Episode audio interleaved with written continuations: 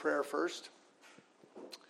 Father, I just want to thank you again for your grace. I thank you for your goodness. I thank you for the blessings that you've bestowed over and over again upon us. And we are just grateful that we still have a place to come to, a place to worship, a place that is safe for now. And we're grateful for that. And so this morning, Lord, I, again, we just uh, have a busy day ahead of us. I pray for that ongoing grace as we go to baptism afterwards, and we're going to be spending this time right now just looking into exactly what baptism is. And so I pray for your Spirit's presence. I pray for your insight and grace and for the ability by your Holy Spirit's power to make this of permanent value.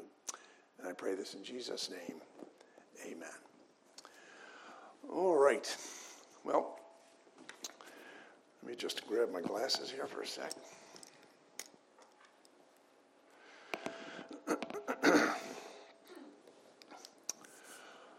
As I, as I said, today is our baptism picnic, and once a year we have this get together for fellowship and food, and, and it's actually an opportunity for folks to get baptized, and it's still not, not too late for that to happen. And this year we're, we're meeting at Camp Deer Park, rain or shine. They've graciously opened up the camp so we could have this baptismal ceremony. And we encourage everyone, anyone who has not taken this step, to consider what God says about baptism. And so each year at this time, I, I raise the same three question that, questions that you need to have answered before you consider uh, taking this step. Number one, just what is baptism? Uh, number two, what is the point of baptism? And number three, why should I get baptized? And so, once again, I want to reprise my baptism message of last year to answer those questions. the first question being, What is baptism? And as you probably know, the word baptized is a transliteration of the Greek word baptizo, which simply means to immerse in liquid. If the Greeks wished to, to dye a piece of cloth, it was, quote, baptized, unquote, by plunging it into a dye filled vat. So the word baptized simply means to immerse in liquid, which raises the question what is the point of immersing a person in liquid, notably water? Well, the actual ritual of baptism consists of being plunged beneath the surface of the water and then immediately being brought back out of the water. It is a powerful symbolic act that demonstrates three different aspects of a believer's new life in Christ. And in that one act, there is death, there is burial, and there's resurrection, all summed up. So, first, let's talk about death. You know, COVID 19 has introduced all of us to the notion of a pandemic, of a disease that takes over the entire world. Well, the very first pandemic that ever occurred was far more devastating and lasting than COVID 19, and it occurred with the very ter- first human beings, and that was Adam and Eve. See, mankind was originally designed to live forever. And when Adam and Eve decided to rebel against God, they brought about a spiritual pandemic that affected not only them, but every single son and daughter of Adam since then until now. And this is what God says in Romans 5. He says, Therefore, just as sin came into the world through one man, and death through sin, and so death spread to all men because all sinned. Well, all men sinned, quote unquote, because Adam represented every one of us. And what God was pointing out is that Adam was the fountainhead, he was the source, the beginning of all of mankind. And when he sinned, he lost his status as part of God's perfect creation. But not only did he lose it, but since he was no longer perfect, he passed on that imperfection to every one of us, past, present, and future. See, God, by his very nature, is perfection. And mankind is now by our very nature, imperfection. Adam's sin created the ultimate spiritual disease because it rendered every single person who had a connection to Adam as imperfect, and every single one of us has a connection to Adam. And basically, it created a whole new category of creature. I mean, one who was no longer perfect and immortal, but now imperfect and mortal and subject to death. God says that death spread to all men because all men sin. And what he means by that is that Adam's sin fundamentally changed our nature so that every subsequent son or daughter of Adam was now born alienated from God with a nature pre programmed to rebellion and sin. Because we had all inherited the results of Adam's rebellion, sinner is who we are by nature. Sin is just what we do by desire. I mean, it's, it's the direction that our falling nature falls toward. And that also includes a very deep, unconscious resentment of anyone claiming authority over us. As our creator, God alone can make that claim. I mean, God says He's the creator, he, we are the creatures, He is the king, we are His subjects. But you see, God was still perfect, and we no longer were. But God's demand for perfection remained because that's who God is. God laid out his standards for us when he gave us the Ten Commandments and when he handed them to Moses on Mount Sinai. And those ten laws are what renders all of us unfit for heaven because God demands that they be fulfilled perfectly. And this was not just some kind of Old Testament demand, it was a command given directly by the Lord Jesus Christ himself. In Matthew 5 48, Jesus makes this impossible demand of all of us. He says, You therefore must be perfect as your heavenly Father is perfect. See, the Ten Commandments are actually a, a set of non negotiable demands that the king has placed upon his subject, and violating any one of these commands in any way is a capital offense for which all of us have earned the death penalty. And so, if you've ever lied, if you've ever stolen, if you've ever lusted, coveted, or disrespected your parents or taken the Lord's name in vain, among other laws, if you've ever violated Jesus' command that we be perfect as our Heavenly Father is perfect, you are therefore disqualified from heaven. And that's why God says in Romans 3 9, now we know that whatever the law says, it speaks to those who are under the law, so that every mouth may be stopped and the whole world may be held accountable to God. That's what people don't realize the, the, the, fact that the whole world is being held accountable to God, and the penalty for every single one of us is the death penalty. Again, Romans 5 12, and so death spread to all men because all sinned. I mean, we've just come to accept death now as a, a natural part of living. But it was never intended to be that way. But God saw a better way. I mean, God knew that mankind could no longer fulfill the law, even though he was still accountable to it. And As God himself became one of us and then lived that life that we were all supposed to live, that, that life that he lived was one of total perfection. I mean, Jesus didn't just talk the talk, he walked the walk. And he did so so much so that he made perhaps the most outrageous challenge a human has ever made on this planet. He literally dared his enemies, the Pharisees, he dared them to find a single sin in his life. He said in John 8 46, which one of you convicts me of sin? And you know, he could make that challenge because at the age of 32, he was figuratively and literally spotless. And having lived his life perfectly, Jesus then went to the cross to offer up his life of perfection in exchange for our lives of sin. So when we accept by faith Jesus as Lord and Savior, he gives us the right to exchange our sin for his righteousness and then stand before God justified. That is, with our having our sin debt paid in full. And we were all of us on our way to perishing. Jesus came literally into the world of the walking dead, offering life itself. John 3:16, we all know it, for God so loved the world that he gave his only son that whoever believes in him should not perish but have eternal life. So make no mistake about it, God sent his son into the world to rescue us from the curse that all of us were perishing from. And Jesus knew precisely that the wages of sin is death because it was our sin that led to his death.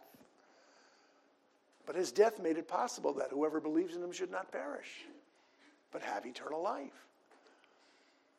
Jesus came to perfectly fulfill what the Ten Commandments demanded. Having done that, he then stood in our place bearing the guilt of our sin. I mean, we did the sinning, and he did the dying.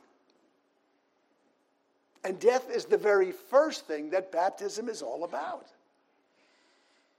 See, baptism first symbolically represents death. In baptism, the plunging under the water is a living picture of what it means to die to the power of that law. I mean, we're talking about dying to a, one way of living and being recreated to live in a new way. And when we say we're dead to sin, we mean that the power that sin used to have over us has been ended by death. Because once a person has died, he's freed from any power that the law has over him. Know, somebody like Jeffrey Epstein, what was an incredibly wicked man who may or may not have committed suicide in his jail cell. You know, folks mistakenly think that his death cheated justice because, for, for all practical purposes, nothing can touch a dead man.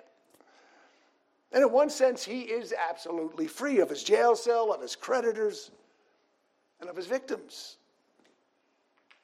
His only problem is he's dead, and his judgment still awaits. But what if you had that very same freedom that no law could ever touch you because it saw you as a dead man? But you were still very much alive. Well, that's the death that baptism represents. Romans 7 4 says, Likewise, my brothers, you also have died to the law through the body of Christ, so that you may belong to another, to him who has been raised from the dead, in order that we may bear fruit for God. See, in baptism, you symbolize that the day you placed your faith in Christ is the day you died. You died to the law and its demands of perfection. You died to the law because Jesus Christ stood in your place to receive your punishment, and you're now dead to its demands. You've been buried with Christ under the water. And you're resurrected with him as well. And again, Romans 6 4. We were buried, therefore, with him by baptism into death, in order that just as Christ was raised from the dead by the glory of the Father, we too might walk in newness of life. Now, that, that newness of life represents life now lived free from that law. See, God's law said, you must do this, you must not do that. And we felt bound, we felt imprisoned by that law. I mean, not only could we not do it, but we had no desire to do it in the first place. I mean, we were what Paul calls prisoners of the law. You see, fallen mankind's default drive of rebellion is actually a unique form of slavery. It's a slavery that totally resents liberation. It's a slavery that fights tooth and nail to remain enslaved. It's a slavery that completely blinds those enslaved to what their status actually is. I mean, they think they're free as a bird. They're not. Now, I have a great deal of sympathy for those who are addicted to tobacco because I, I was for many years. And I remember somebody telling me after my 10th or so attempt at quitting that you haven't really quit until you can look somebody at somebody smoking and, and not envy them. And sure enough, it wasn't until I had, by the grace of God, been able to quit smoking for quite a while that I could actually look at somebody smoking and not envy them for the freedom they had to smoke that I no longer had. After a long while, I just lost that envy. And I could see smoking for the addiction that it is and for how it enslaves by nicotine. And you know, the same can be said for pornography. You know, according to statistics, there are millions and millions of Americans who are addicted to porn. But almost none of them see their addiction as addiction. Instead, they see it as a freedom that they have that others, particularly Christians, don't have. And again, it's only when God has given you victory over sins like that, when you die to that sin, that you can look back at the same folks who think they're free and see them as enslaved. Now, I've spoken many times, I've given the example many times about my non Christian friend Tom in San Francisco and that incident that took place many, many years ago where he challenged my freedom to look at a penthouse magazine sitting there on his table. And Tom pointed to the magazine on his kitchen table and said, You Christians, you don't even have the freedom to look at a penthouse. And I pointed to the magazine and I said, You don't have the freedom to not look at it. I said, I can look at the cover of that magazine and just walk away, and you know you can't. And he instantly got a grin on his face because he knew that what I said was true. He knew he did not have the wherewithal to not look at that magazine. Now, he hadn't realized it before, but he now started to realize that he was enslaved to it. And at least he had the honesty to recognize with that grin that what he had been touting as freedom was actually a form of slavery. And because I had been freed by God from that sin, I, I could challenge him instead, asking him, Who's free? Who's not free? I suggested that he didn't have the freedom to walk away from that magazine while I did. And whether it's lust or envy or bitterness, jealousy, gossip, or all the other sins that plague us, without Christ, we are all helplessly enslaved to sin. It was Martin Luther who said, quote, Scripture represents man as one who is not only bound, wretched, captive, sick, and dead, but in addition to his other miseries, is afflicted through the agency of Satan his prince with this misery of blindness, so that he believes himself to be free, happy, unfettered, able, well, and alive. My friend Tom never realized that he was, in fact, a prisoner. But here's where the prisoner part becomes self evident. You see, Tom knew where he was in a spiritual sense. And he may have even hated where he was or, or not, and yet he also knew that he lacked the will to change where he was. I mean, he knew deep down what the right thing was because God has embedded in the hearts of every one of us the knowledge of what is right and what is wrong. Romans 2:15 says the work of the law is written on their hearts, while their conscience also bears witness and their conflicting thoughts accuse or even excuse them. So Tom, Tom knew the difference between right and wrong. He knew deep down that pornography was a destroyer of relationships and of purity and of marriages, and that the right thing was to avoid it at all costs. He just didn't have the ability to want to do the right thing enough to do it. He was by definition a prisoner of the law. Now, Paul said in Romans 7 14, For we know that the law is spiritual, but I'm of the flesh, sold under sin. For I do not understand my own actions, for I do not do what I want, but I do the very thing I hate. See, as long as we live, the, the, that law has the power to demand what we cannot supply. So we all wind up doing what we really do not want to do, thinking we're free to do it when we're not. And it's only when we die to sin that we experience the freedom from sin. Now, I know all of this talk of death, burial, and resurrection might sound too, too spiritual, too ethereal, too kind of up there in the clouds. But let me make it as practical as I can. I, I raised the question about dying to sin this way. I said, I lust, I envy, I lie, I gossip, I steal, and then I get baptized with Christ, and all of that stuff just goes away. Is that the way it works? No, it's a lot of no's. What happens is this I get born again first, and then, then God's Holy Spirit takes up residence inside me.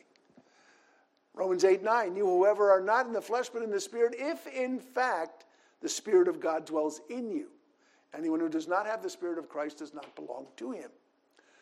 So when I'm born again, I, I, become this new temple where God's Holy Spirit now lives. And He now begins to change those sinful desires. They literally begin to transform. So baptism represents the dying of the old man with those old sinful desires. it means that not only can the law no longer legally touch you because you've died with Christ, it also represents the death of that old man that I used to be. That man who was held accountable to God for my sins, that man who was simply awaiting physical death to confirm the spiritual death he had already undergone. Baptism represents the death of that man. And secondly, going under the water, well, it of course represents burial. But here's the good news about death and burial in baptism. You see, this is a death that you choose to die. And it's actually the door to life. And Jesus said, Whoever finds his life will lose it, and whoever loses his life for my sake will find it. And baptism represents your willingness to lose your old life for Christ's sake and Christ partnering with you in a new life. So when you go under the water, you are representing not just one burial, but actually two. You see, in baptism, you don't go under that water alone. You are there symbolically participating in the death that Jesus died. And when you go under that water, you are symbolically saying, when Jesus died, guess what? I died with him.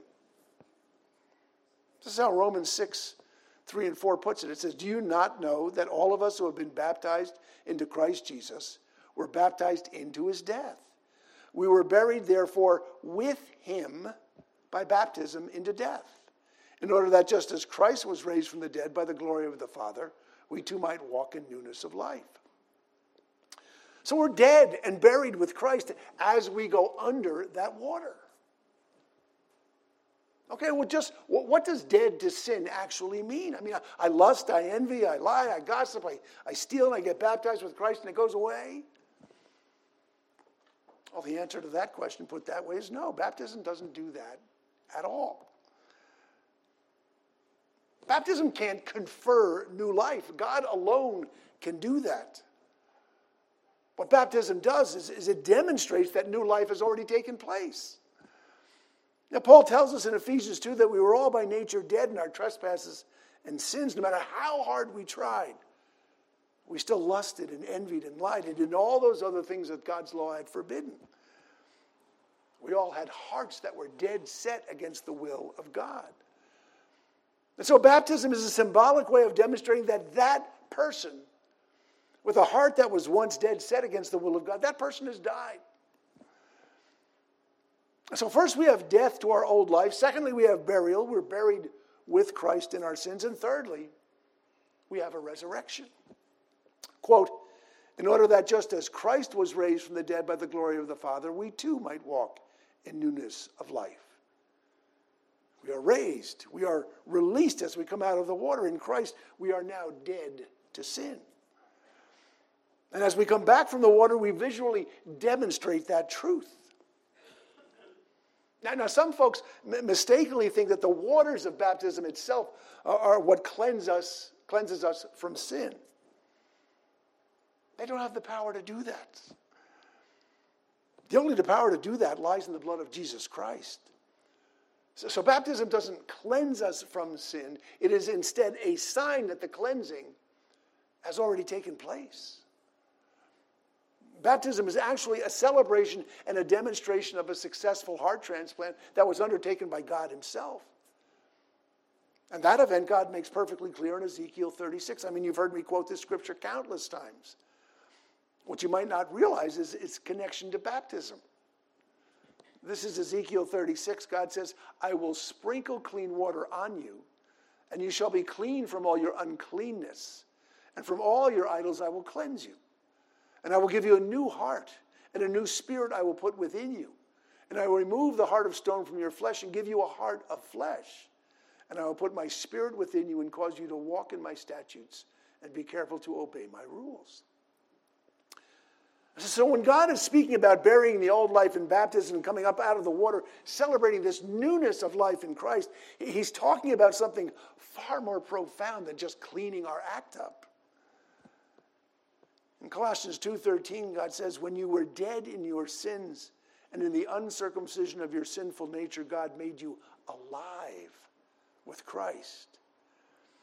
And God is literally speaking about dying to one way of living and being recreated to live in a new one, of having an ice cold heart of stone surgically removed and a living, breathing heart of flesh surgically, spiritually implanted. Again, God says, I'll put my spirit within you and cause you to walk in my statutes and be careful to obey my rules. And for all of us, that's, that's a brand new way of walking.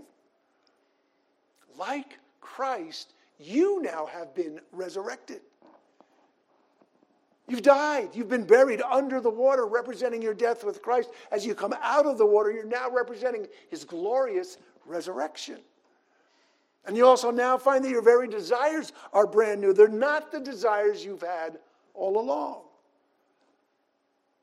These new desires are desires that begin to line up with God's desires. And you start to do what the, the law used to require, but you now start doing it for the sheer pleasure of doing it. You now want to do it. And so, worship and giving and singing and praying, I mean, they were all things that I could do quite well without thank you before, before Christ came into my life. But now that's unthinkable. And so now we're doing these things not because we have to, but because we want to. And the difference now is that our heart of stone has been replaced with a heart of flesh, and we freely now do what the law requires. And Jonathan Leeman sums it up nicely. He describes the freedom a heart transplant provides. This is what he says. He says, Biblical freedom is this remarkable state in which we want what God wants.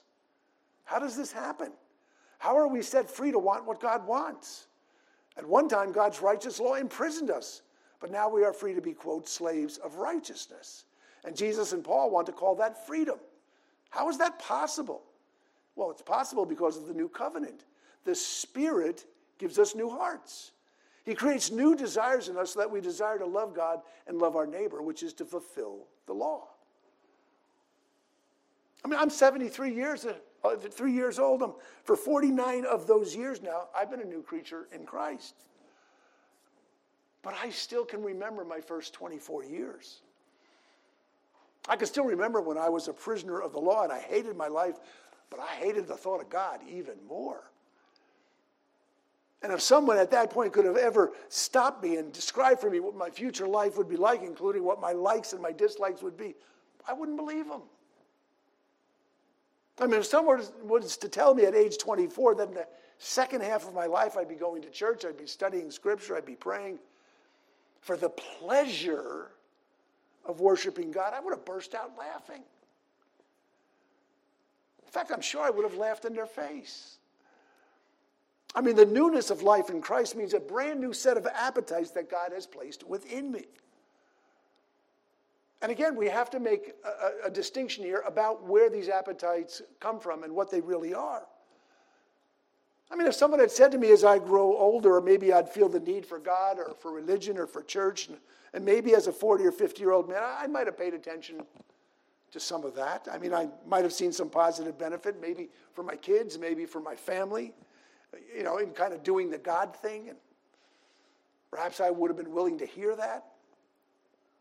I might have even done the religion thing for, for its obvious benefits. And, and make no mistake about it religion, any religion has benefits. But Romans 3 tells us that no one actually is seeking for God. They may be seeking for something religious, but not for God. Say, how can that be so? On any Sunday morning, there are hundreds of thousands of churches and synagogues and temples and mosques. They're filled with people that are apparently seeking God. Well, I would say in reality, they're seeking the benefits of seeking God rather than seeking God Himself because God says no one seeks Him on their own. And all religions offer, they offer a sense of security, a sense of belonging, a social structure, an identity structure that can make them very attractive. I mean, there's a benefit there that can have absolutely nothing to do with actually seeking God.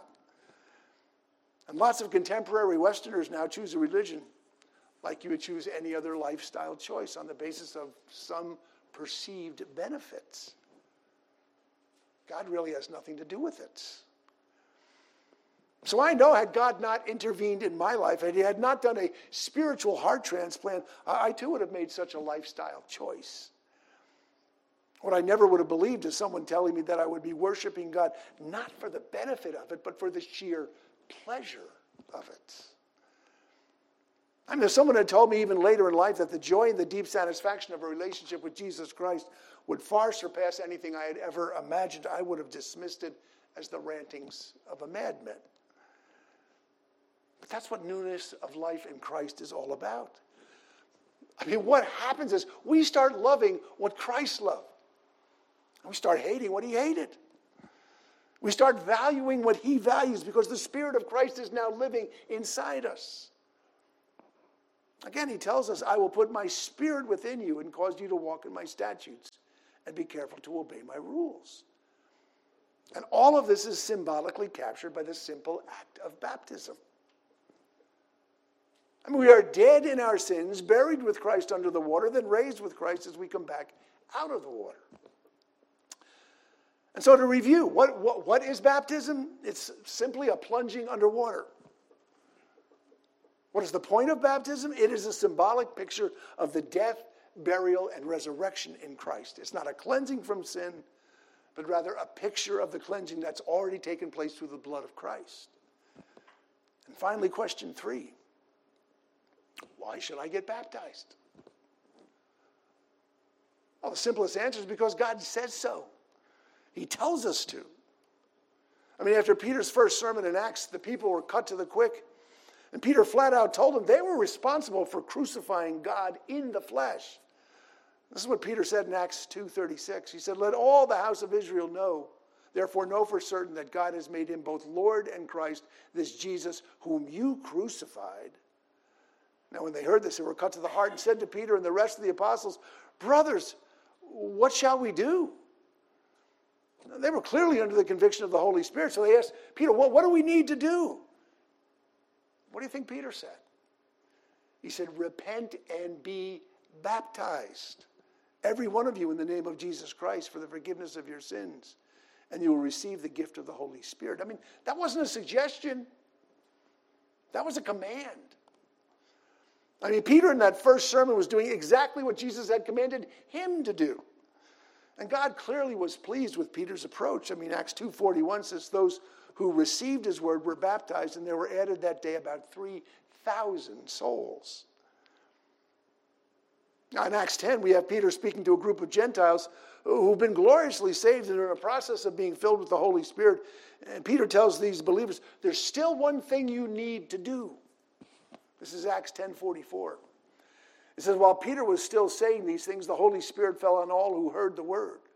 And the believers from among the circumcised who had come with Peter were amazed because the gift of the Holy Spirit was poured out even on the Gentiles. For they were hearing them speaking in tongues and extolling God. Then Peter declared, Can anyone withhold water for baptizing these people who have received the Holy Spirit just as we have? And he commanded them to be baptized in the name of Jesus Christ. Uh, Peter said that because shortly before the day, shortly before Jesus was ascended into heaven, Jesus gave his final parting message to Peter and the rest of the disciples. And this is what he said He said, Go therefore and make disciples of all nations, baptizing them in the name of the Father and of the Son and of the Holy Spirit, teaching them to observe all that I have commanded you. And behold, I'm with you always to the end of the age.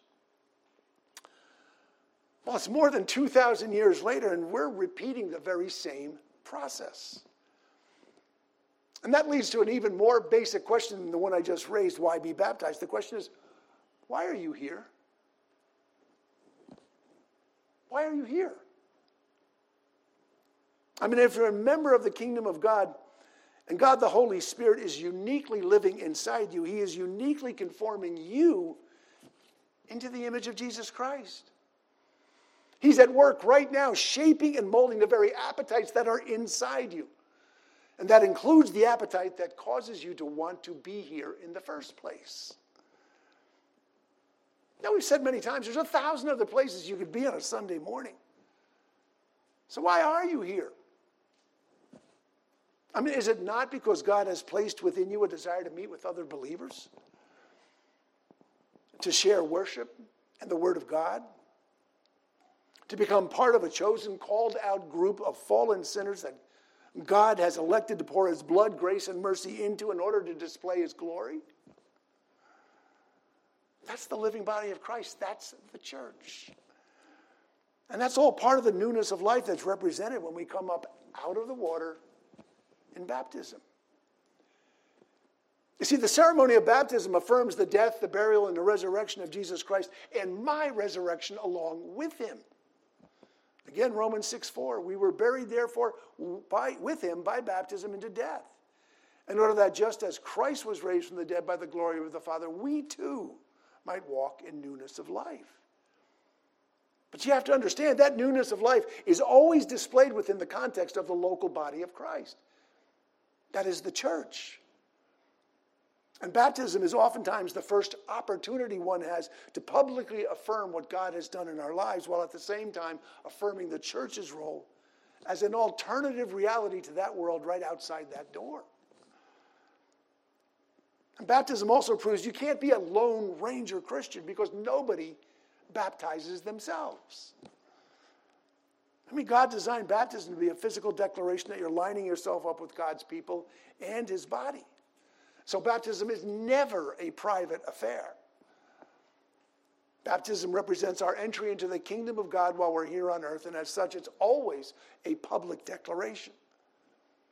I mean, even if it has to be done surreptitiously, as it has to be done in lots of persecuting countries, it still takes place before witnesses.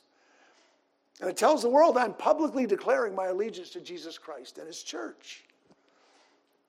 Now, Jonathan Leeman sees baptism in athletic terms, and I always conclude my message with this analogy because it's so apt. It really has to do with publicly acknowledging, as, as Leeman says, whose team you're on. I mean, as you know, lots of times those who are coming forward for baptism are, are young men and women, boys and girls, who, who may see it more plainly in terms of athletics. The important point is this conversion and baptism, those are two very different things. And that conversion by God's grace, personally and privately, as Leeman points out, we just change teams. We leave the kingdom of darkness team and we join the kingdom of light team. All things become new. Second Corinthians says, Therefore, if anyone is in Christ, he's a new creation. The old has passed away. Behold, the new has come. So baptism takes place after conversion. And you know, sometimes it's a matter of hours. I mean, the Ethiopian eunuch, was for him, it was a matter of hours. Those 3,000 that were baptized after Peter's first sermon. Sometimes it's a matter of years. But understand getting baptized always takes place after you've switched teams from the dark team to the light team. And athletically speaking, baptism says, now that I've switched teams, I'm, go, I'm about to publicly change jerseys. Baptism represents a new start with a new team that'll go on forever, with a new king, King Jesus, who gives us life eternal. And it is publicly the putting on of a new jersey. It's declaring my loyalty to this team for all time. And Mr. Leeman puts it this way when it comes to what baptism represents. He says, quote, whether people's decision to swap allegiances comes gradually or quickly, a point comes when they must decide to change their team. You've been playing for the red team. You've been thinking about switching to the blue team. What's it going to be?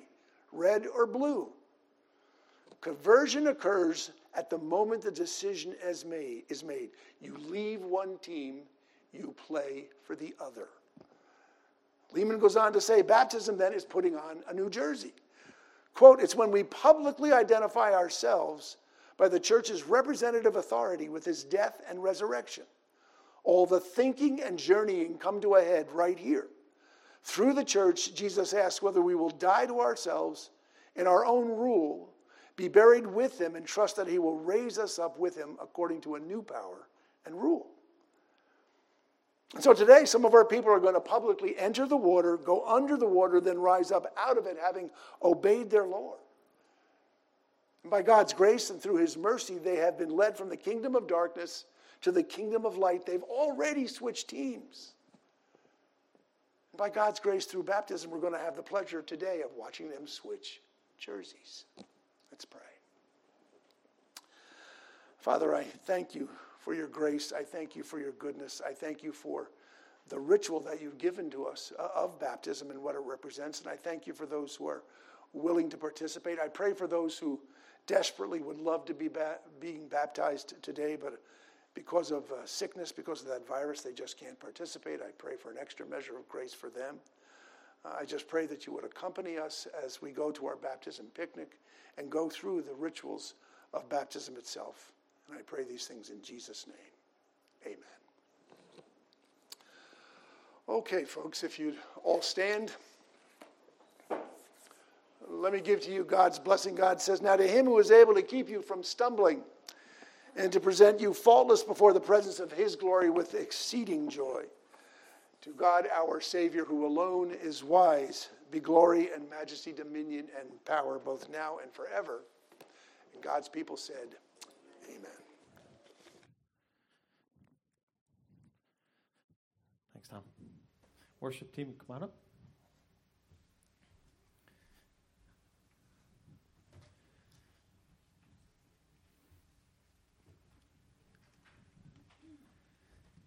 Just a reminder if you'd like prayer after the service, someone will be in, up front to pray with you and for you. So you can take advantage of that. Any of the kids want to come up and sing our last song, you're welcome to. I don't know if anybody's out there that wants to do that.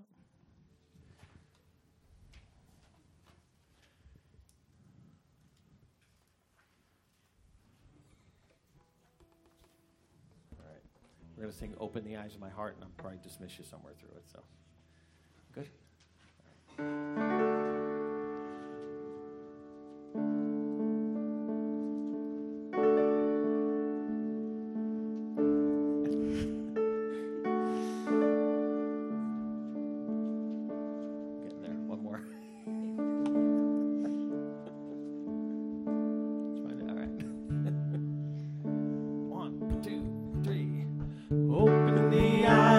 My heart,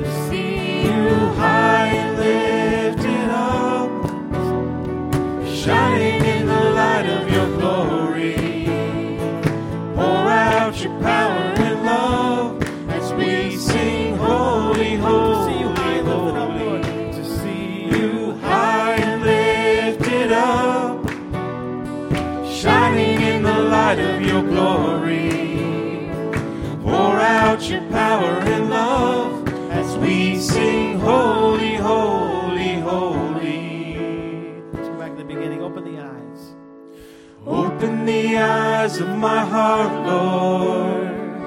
Open the eyes of my heart. I want to see you. I want to see you. Open. The eyes of my heart, Lord.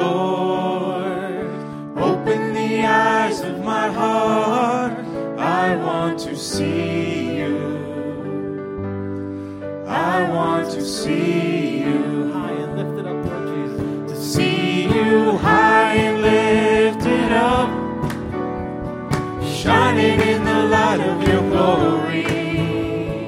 Pour out your power